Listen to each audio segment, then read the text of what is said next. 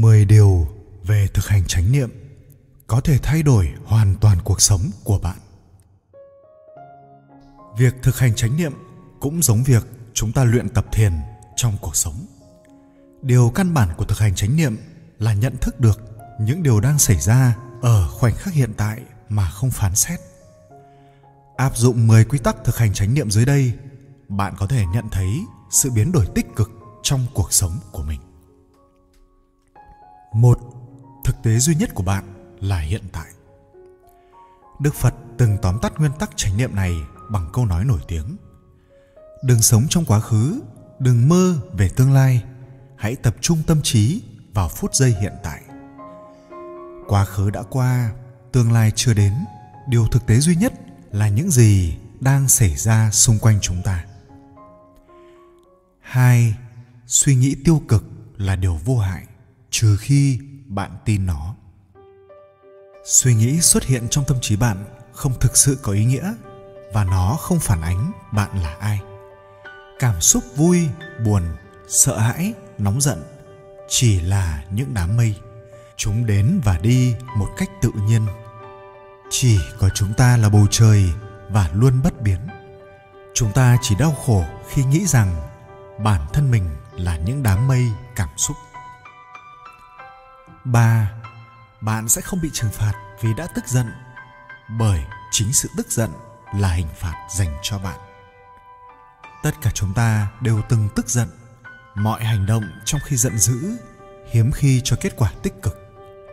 Tức giận đồng nghĩa với việc bạn tự uống thuốc độc nhưng lại mong kẻ thù của mình bị hại. Bạn tức giận cũng có nghĩa là bạn đang tự trừng phạt bản thân mình 4. Sự bình yên thực sự là chấp nhận chính mình. Bạn không nên dựa vào phán xét của người khác để khắc họa chính mình. Những gì người khác nghĩ không thể thay đổi được việc bạn thực sự là ai. Không ai có thể nhận xét bất kỳ điều gì về bạn. Những gì mọi người nói phản ánh chính bản thân họ, nhưng bạn lại bị tác động bởi tin vào điều họ nói. Để tâm trí mình phụ thuộc vào người khác và cố gắng thay đổi bản thân mình để đáp ứng những điều người khác mong muốn là việc làm tự sát thay vì bị phân tâm bởi những điều đó bạn nên bắt đầu tin vào chính mình theo Osho, vị đạo sư Ấn Độ nổi tiếng về thiền thế kỷ 20. Thứ năm, tất cả mọi thứ đều được tạo ra hai lần. Lần đầu trong tâm trí của bạn và lần thứ hai trong cuộc sống của bạn bộ não chính là công cụ tạo ra thế giới xung quanh chúng ta những điều bạn suy nghĩ sẽ quyết định cách bạn hành động 6. Chúng ta phải tự đi con đường của mình. Cuộc sống có nhiều thách thức và nghịch cảnh. Điều duy nhất chúng ta kiểm soát được là nỗ lực và ý chí của chính mình.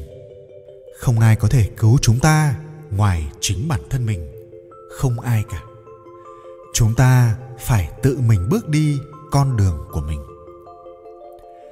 Thứ bảy, những điều đúng đắn và những điều dễ dàng, hiếm khi thuộc về cùng một con đường. Sự đấu tranh luôn có giá trị của nó. Chỉ khi phải đấu tranh, bạn mới có thể phát triển. Những con đường dễ dàng thường không dẫn bạn tới những mục tiêu có giá trị. Đừng trốn tránh nếu bạn nhận thấy mọi thứ có vẻ khó khăn những con đường khó khăn mới có thể dẫn bạn đến nơi có thứ bạn muốn 8. Mọi điều đã xảy ra đều là những thứ bạn cần. Cuộc sống sẽ đem đến cơ hội để bạn trải nghiệm những điều hữu ích nhất cho sự phát triển nhận thức của bạn. Những điều bạn trải qua là những thứ bạn cần tại thời điểm đó. Ekhanton nói. 9 học cách buông bỏ để sống thanh thản hơn. Nhiều người trong chúng ta có một danh sách rất nhiều việc cần hoàn thành trong ngày. Tuy nhiên, đôi khi bạn nên tập trung tâm trí để thực hiện một việc cho đến khi hoàn thành nó thì tốt hơn. Ngoài công việc, chúng ta cũng cần thời gian để nghỉ ngơi và tận hưởng vẻ đẹp của cuộc sống. Bạn phải học cách buông bỏ, giải phóng căng thẳng và những thứ bạn không thể kiểm soát được để có thể sống an nhiên và bình yên 10. Càng cố gắng kiểm soát nhiều thứ, bạn sẽ càng cảm thấy cuộc sống khó khăn. Mọi người đều mong muốn sự chắc chắn và thoải mái, nhưng cuộc sống không có cơ chế để điều khiển mọi thứ theo ý chúng ta. Chỉ khi nhận thức được rằng bản thân không thể kiểm soát được mọi thứ, học cách chấp nhận quy luật tự nhiên, cuộc sống của chúng ta sẽ trở nên dễ dàng hơn.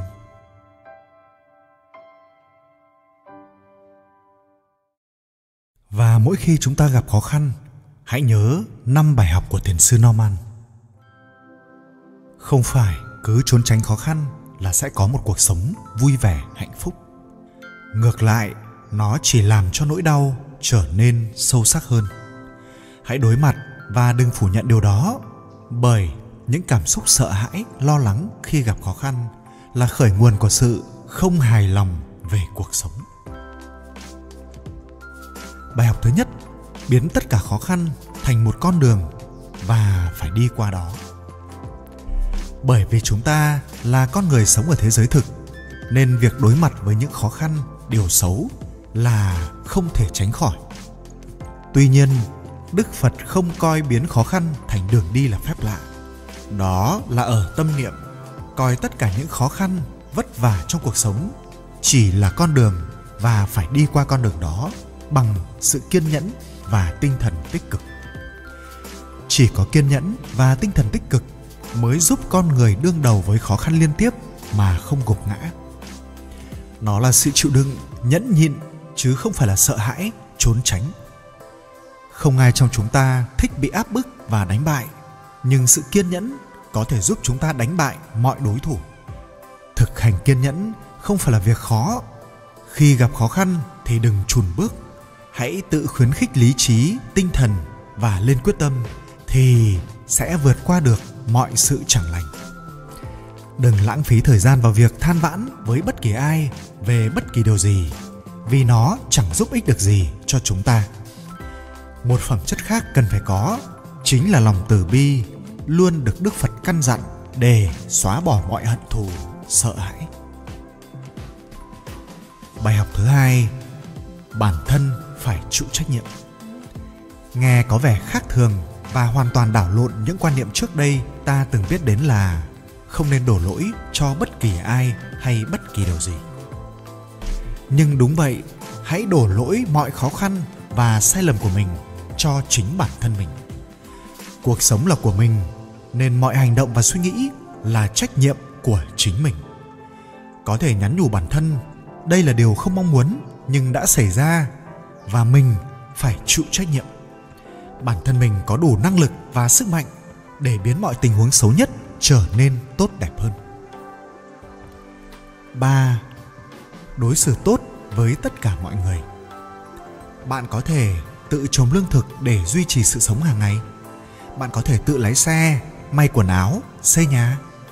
Một sự thật hiển nhiên là bạn không thể làm mọi công việc vì mỗi người trong xã hội có một chức năng vai trò và nhiệm vụ khác nhau đó được gọi là sự cộng sinh nếu không có những người xung quanh thì cũng không có sự tồn tại của bạn đó là lý do vì sao con người cần phải có tương tác xã hội yêu thương và đùm bọc lẫn nhau.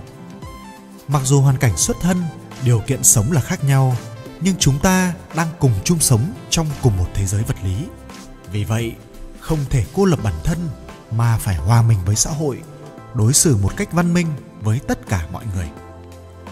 Phật pháp cũng đã chỉ ra, một cá nhân riêng lẻ thì không thể tồn tại trên thế giới này. Mặc dù chúng ta có thể viễn tưởng bản thân, sống đơn độc là điều có thể nhưng thực tế thì không phải như vậy. Cuộc sống đó sẽ trống rỗng và vô nghĩa. Không chỉ con người mà với tất cả sự vật khác tồn tại trên thế giới này, như cây cối, động vật, chúng ta đều phải đối xử với chúng theo cách tốt đẹp. Bài học thứ tư, làm việc thiện, tránh điều ác. Muốn mọi thứ diễn ra tốt đẹp thì điều đầu tiên là phải hành xử có thể chỉ đơn giản như chào hỏi những người xung quanh, mỉm cười với họ, giúp đỡ họ khi có thể. Một việc nhỏ nhưng có ý nghĩa tốt sẽ khiến bạn cảm thấy cuộc sống vui vẻ, hạnh phúc hơn so với việc luôn ghen tị, phớt lờ mọi thứ. Tránh điều ác không chỉ là chú ý đến hành động của bản thân mà còn là khẩu ý. Đừng có những hành động lời nói hoặc suy nghĩ ảnh hưởng xấu đến bản thân hay những người xung quanh và xã hội. Bên cạnh đó, con người thường có ảo tưởng tự lực, nghĩ rằng bản thân có thể tự làm mọi việc. Nhưng đó là suy nghĩ sai lầm. Hãy lên tiếng xin giúp đỡ khi gặp phải công việc quá sức đối với bản thân. Nếu nhận được sự giúp đỡ thì hãy bày tỏ lòng biết ơn là điều hiển nhiên. Biết ơn mọi thứ xuất hiện trong cuộc sống, giúp tâm trạng trở nên vui vẻ, hạnh phúc hơn niềm hạnh phúc đó sẽ ý nghĩa hơn khi bạn chia sẻ nó với người khác. Bài học thứ năm, tĩnh tâm là cách giải quyết khó khăn tốt nhất. Theo phật pháp, những khó khăn trong cuộc sống xuất phát từ chính suy nghĩ của con người. Nếu cứ nghĩ rằng khó khăn đó sẽ khiến ta cảm thấy mệt mỏi, áp lực và khổ đau, thì mọi vấn đề sẽ càng trở nên nghiêm trọng hơn. Để loại bỏ tâm niệm này thì nên thực hành thiền tịnh tâm để bình yên trở lại. Khi thiền, chúng ta sẽ không còn bị phân tâm bởi những suy nghĩ, áp lực và mệt mỏi đó. Mọi phiền não sẽ được giải quyết trong chính suy nghĩ của chúng ta.